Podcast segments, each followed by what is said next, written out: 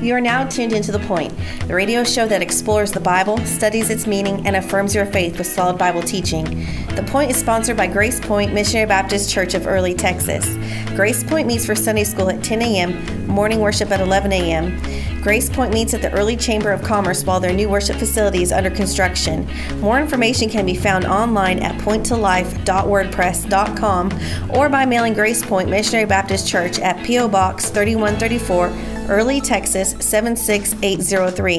That's Grace Point Missionary Baptist Church, P.O. Box 3134, Early, Texas 76803. And now, with this week's study of the scriptures, here's Pastor Leland Acker. Happy Easter to you. Today is such a blessed day because today is the day that we celebrate and we commemorate the resurrection of our Lord and Savior Jesus Christ. And today I want to do that with a very special edition of The Point. I want to uh, highlight and focus in on the resurrection of Jesus Christ and what that really means to us. The fact that this does bring us hope, the fact that the resurrection gives us the hope that not only our sins have been paid for, Christ accomplished that on the cross, but when he rose again, he conquered the grave, he conquered death, and so we know that we will have eternal life and we will be able to live with him in his kingdom for eternity. We know this because he rose from the grave. We know that we will be welcomed into his kingdom because the Bible says he rose to be at the right hand of the throne of God where he ever lives to make intercession for us. So we know that even when we're not living up to our end of the deal, even when we're not living up to God's standard, even when we're not living out a good Christian testimony, we know that the Lord is still up there at the right hand of the throne of God. We know that He is there pleading our case before God, and He is speaking up on our behalf. That's a lot to be encouraged about. That's a lot to give us hope, to give us comfort, and to even enhance our faith. You know, this was uh, a lot of Christian institutions, religious institutions, a lot of churches celebrated Resurrection Week this past week. Uh, they celebrated the entire week. They spent the week commemorating the final week that Jesus spent in Jerusalem. They spent the week commemorating the fact that Jesus agonized in the Garden of Gethsemane, that he instituted his Lord's Supper prior to doing that. They commemorate the suffering that he went through, the fact that he went to the cross and that he willingly went to the cross to pay for our sins, to settle the judgment between us and God. You know, for the first time, for the first time this week, I heard some audio from a sermon that was written and, and preached by the late Dr. S.M. Lockridge. Now, you may know Dr. Lockridge. He was the uh, guy that preached the My King sermon. He also preached another one called Sunday's Coming. And I've got the audio to that posted. You can go to our, our blog, point2life.wordpress.com point2life.wordpress.com. I've got it posted there. And you can listen to Dr. Lockridge's sermon, Sunday's Coming.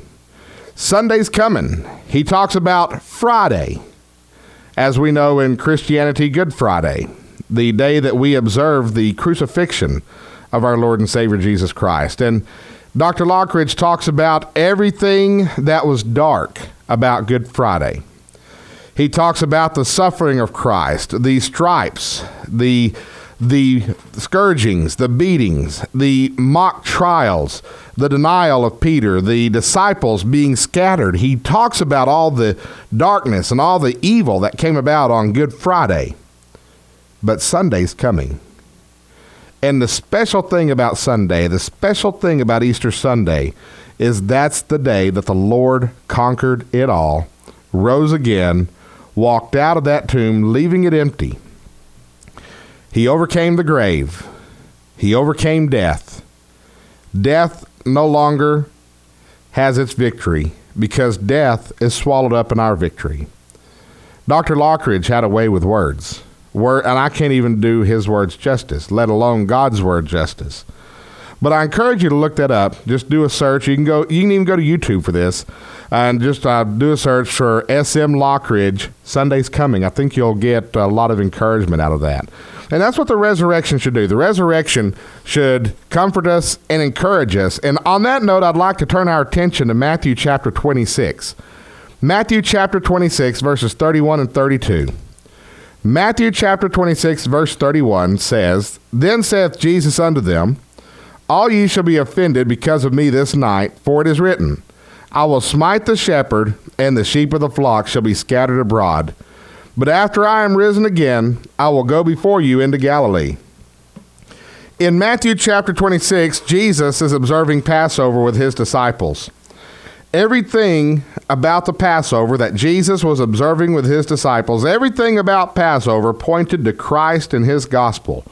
It pointed to Jesus and it pointed to the fact that he would die for our sins, that he would be buried, and that he would rise again.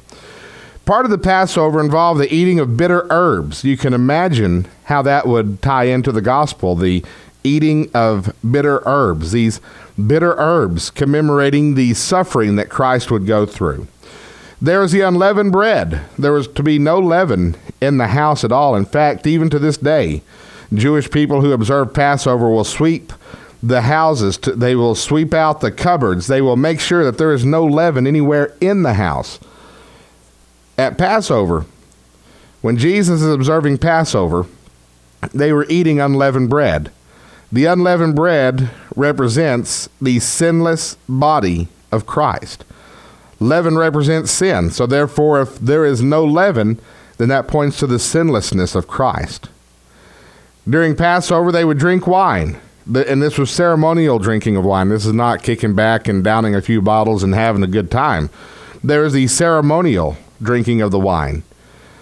The wine or the fruit of the vine, as many interpret it, symbolize the blood of Christ.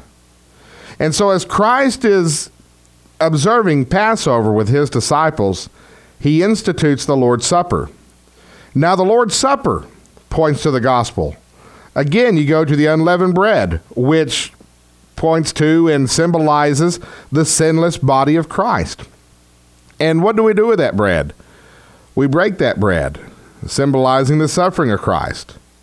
The wine or the fruit of the vine, the grape juice, uh, symbolizes the blood of Christ.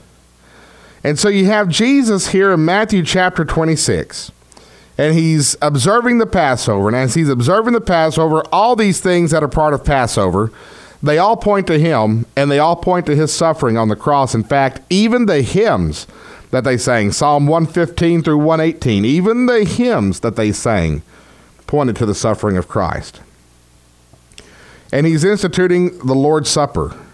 And in instituting the Lord's Supper, he's teaching them the gospel his death, his burial, his resurrection, his sufferings, his atonement for our sins. He's teaching all this through the Passover and through the institution of the Lord's Supper. And so, as they're going through this process, in verses 31 and 32, Jesus talks to the disciples and he makes them a promise.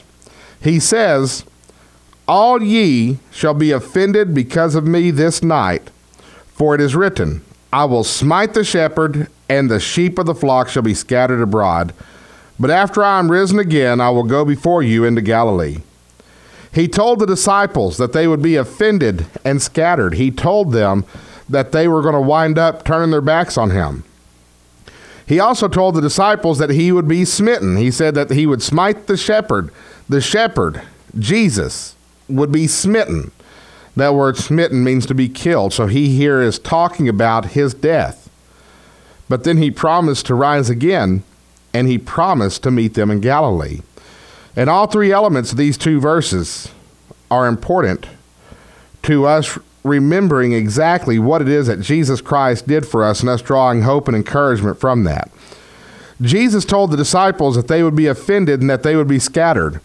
That word offended meant something different in the King James English than it does now. Today, if you say you're offended, that means you're upset by something. It means that you've seen or heard or seen someone do something that you don't like. It means that you sense that there has been a slight toward you or an insult toward you. But back in Jesus' day, the Greek word that the King James translators drew the word offended from, what they meant by this, the word offended in the King James Bible means to be turned away. Jesus told his disciples that they would be turned away. He told his disciples that they would turn their backs on him. You see, when Jesus would be offended and when he would be excuse me, when Jesus would be arrested and when he would be hauled off to trial before the high priest, the disciples would scatter. And the reason they scattered was because they were afraid. And the reason they were afraid is because something that they weren't expecting to happen would happen. Despite all the teachings that Jesus gave about the gospel, that he would go into Jerusalem, that he would be betrayed into the hands of men, that he would be crucified and killed, but that he would rise again on the third day. Despite all the teachings that Jesus put forth on this topic, the disciples were still expecting to go into Jerusalem and to crown Jesus king. And so, knowing that the disciples were not prepared mentally or spiritually for this moment, Jesus warned them and told them that they would be offended, that they would be scattered, that they would run away.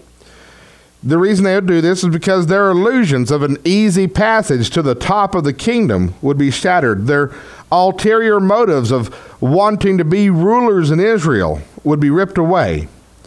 And they would have all of these false notions that life was suddenly going to get better, these false notions that they were somehow going to be elevated to royalty to rule alongside Jesus in this life, that they were suddenly going to become rich and wealthy, and that they were suddenly going to be large and in charge. All of this would be taken away. Those illusions would dissolve before their eyes, and they'd be faced with the reality that Christ came to give his life on the cross for our sins. And so their glorification would not happen in this life. And that being the case, they would be forced to evaluate their faith and to think about what they really believe and to consider whether or not their trust was truly in the Lord, if their hope was truly in the Lord, or if they were looking for things of this earth. And these disciples, in the aftermath of the arrest of Jesus Christ and as he was being crucified and in the immediate aftermath of his crucifixion, they had to go through a very difficult time of transition and of transformation. And there was a lot that they had to learn over those 40 days that Jesus was on the earth after his resurrection. And there was some transitioning and some transforming that they had to go through in the early part of the book of Acts. There was a lot that they had to learn the disciples would be offended. They'd be turned away. They'd also be scattered.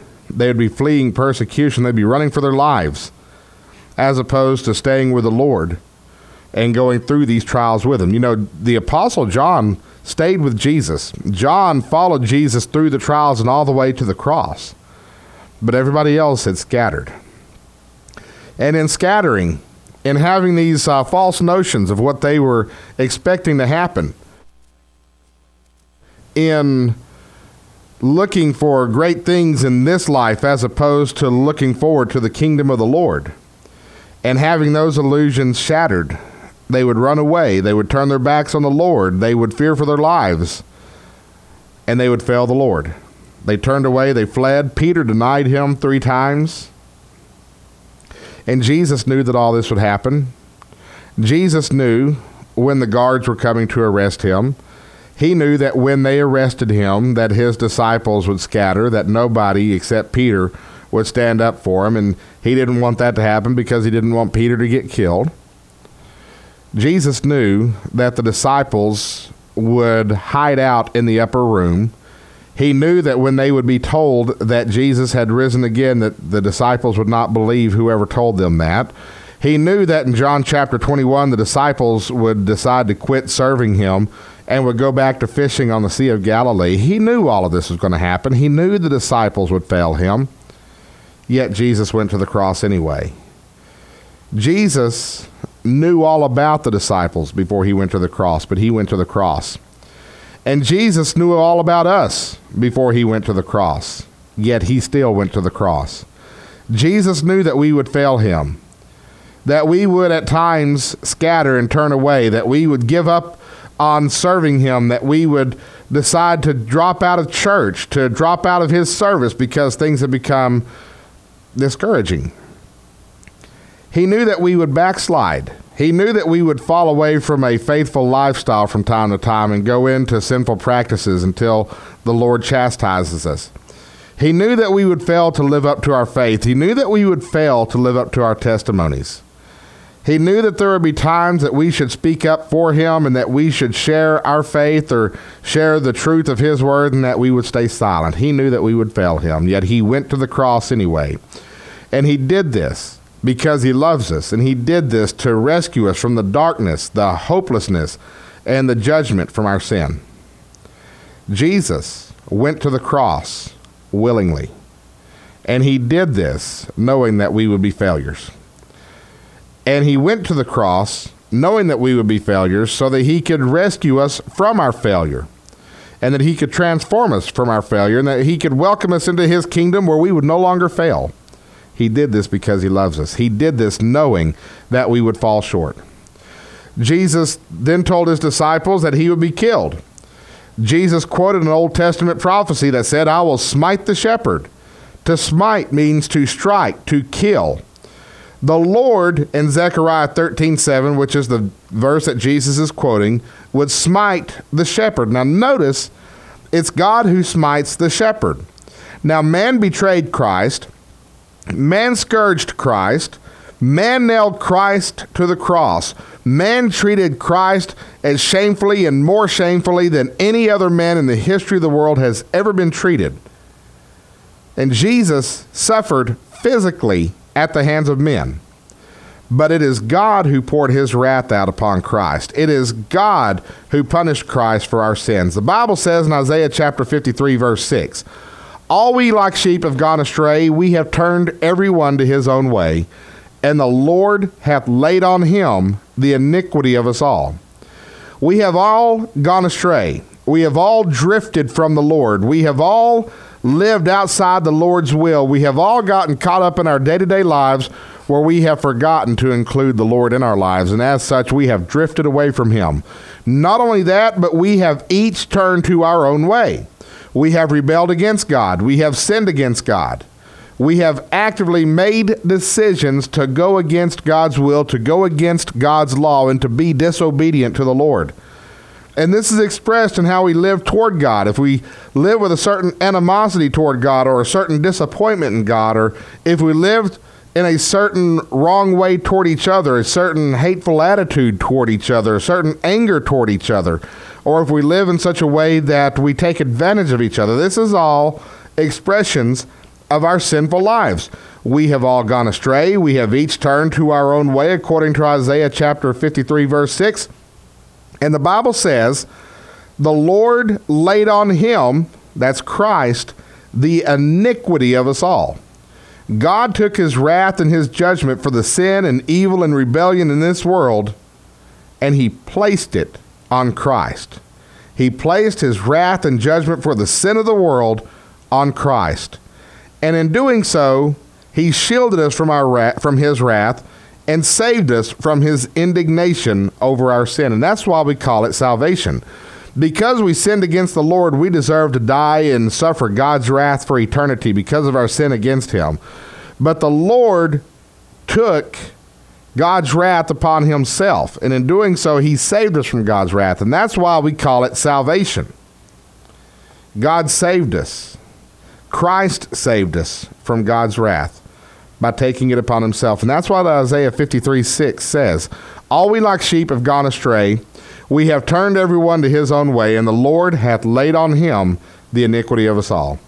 Isaiah 53 11 goes a step further. It says, He shall see the travail of his soul and shall be satisfied. By his knowledge shall my righteous servant justify many, for he shall bear their iniquities. This verse tells us that God poured his wrath out upon Christ, and as he saw the suffering of his soul, as he saw the suffering of the soul of Christ, he was satisfied.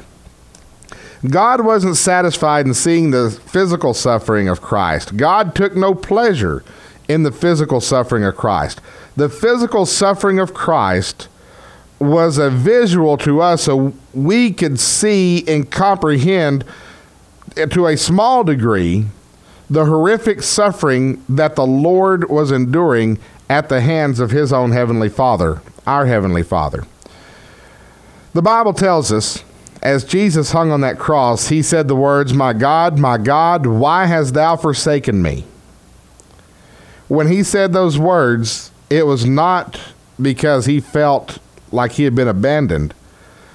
He said those words because the close, loving relationship he had with God the Father went from being a father son relationship to a judge prisoner relationship, and Jesus was enduring God's wrath for our sin. But the Bible tells us that he shall see the travail of his soul and shall be satisfied. By his knowledge shall my righteous servant justify many. God poured his wrath out upon Christ. He saw his suffering and was satisfied. The need for judgment had been paid. The penalty and debt for sin had been retired. And therefore, we are free if you accept God's gift of salvation through Jesus Christ. You not only need to believe that it happened, but you need to accept it. Believe plus accept equals become. Do you believe that Jesus Christ died on the cross for your sins? And will you accept his free gift of salvation that he purchased for you on the cross? Will you trust that to get you into heaven? That's accepting Jesus Christ as your personal Savior. Read an article recently about a man named Arnold Ray Jones. Now, Arnold Ray Jones serving time in a federal prison on drug charges, federal drug charges. And President Obama issued an, uh, he issued a pardon for Arnold Ray Jones. Arnold Ray Jones was given a presidential pardon. He was given the opportunity to walk out of prison, and Arnold Ray Jones refused the pardon. He refused to accept President Barack Obama's pardon of his crimes. The president had issued the pardon, had signed the pardon, it had been delivered to Jones. Jones said no thank you. And to this day, Arnold Ray Jones is still in a federal prison. Salvation is a free gift, but you must accept it. Jesus promised to rise again, and he promised to meet the disciples, and this is one of my favorite parts of this passage. In verse 32, Jesus said, But after I am risen again, I will go before you into Galilee. Jesus, first of all, promised to rise again. He told the disciples he was about to die, but he said after he died, he would rise again. He promised to rise again. The resurrection is important because it's through the resurrection that Christ conquered the grave.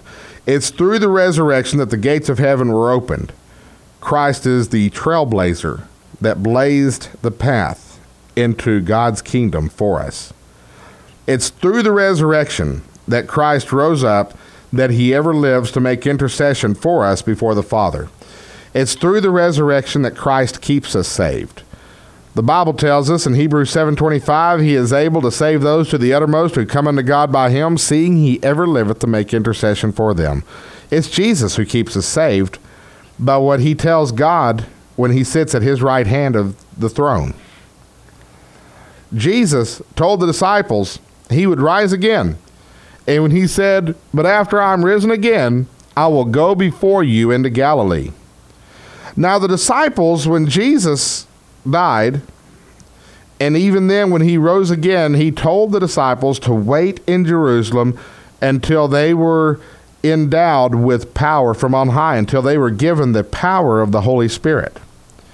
But yet, when Jesus is talking to them in Matthew chapter 26, verse 32, he says, But after I am risen again, I will go before you into Galilee.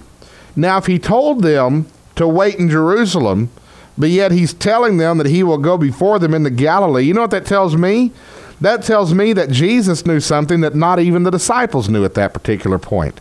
And that was that after the death, burial, and resurrection of Jesus, the disciples would become discouragement, would become discouraged and they would go back home to Galilee. In fact, this happened in John chapter 21. In John chapter 21, Peter stood up one day and said, I go a fishing. And the disciples said, Well, we'll go with you. Now, if I were to tell you I'm going fishing, you would think I'm going out to Lake Brownwood with a rod and reel. And you may say, Hey, I want to go too. And I'd say, Come on.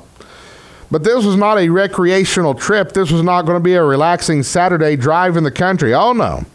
When Peter said in John chapter 21, I go a fishing, then Peter was essentially telling the disciples, I give up. I'm going back to my old life because Peter's profession prior to being a disciple of Christ was that he was a professional fisherman. And when the disciples said, We go with you, they say, That's a good idea. We're giving up too. And so everybody had quit. And everybody in John chapter 21 had gone back to Galilee, to the Sea of Galilee, to fish. If you read John chapter 21, you'll find that Jesus met them on the shore of Galilee where he was cooking fish and where he was cooking fish for them. He made breakfast for them and he called them back into his service. And so Jesus here in Matthew chapter 26 verse 32 says, "After I'm risen again, I will go before you into Galilee."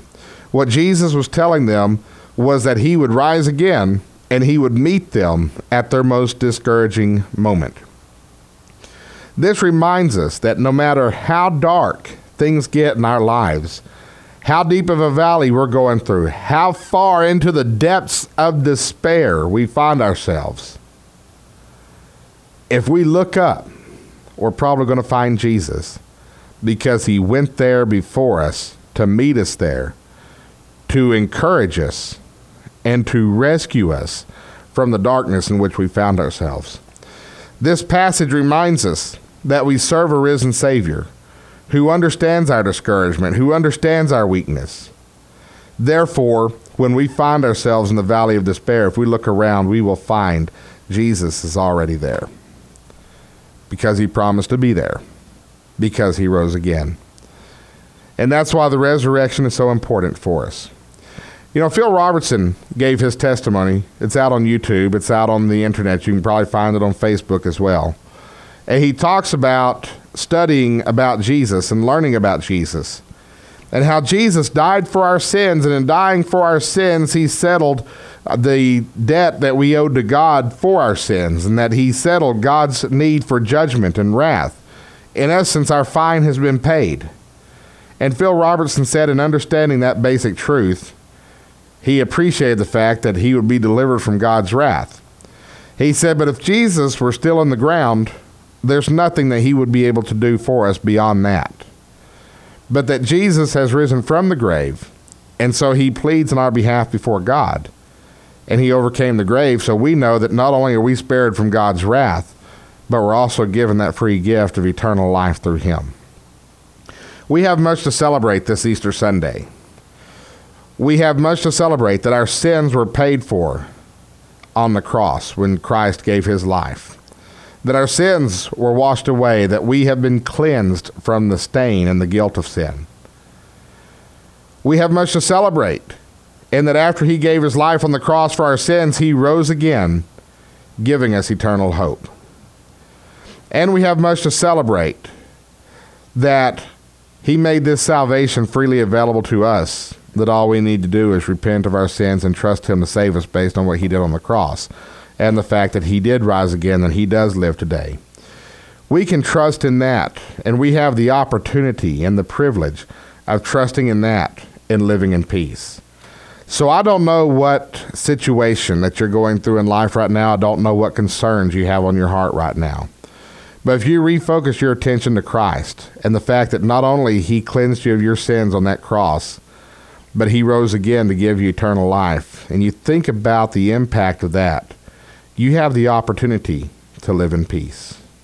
I hope you have a wonderful Easter Sunday this year. May God bless you. May God keep you. And maybe someday I'll get to meet you. Thank you, and God bless you. You've been listening to The Point, the radio show that explores the Bible, studies its meaning, and affirms your faith with solid Bible teaching. The Point is a radio ministry of Grace Point Missionary Baptist Church, which meets for Sunday school at 10 a.m., morning worship at 11 a.m., at the Early Chamber of Commerce, 104 East Industrial Drive in Early, just off Highway 377, next to Pate's Hardware. Mail to P.O. Box 3134, Early, Texas 76803. May God bless you and thank you for listening.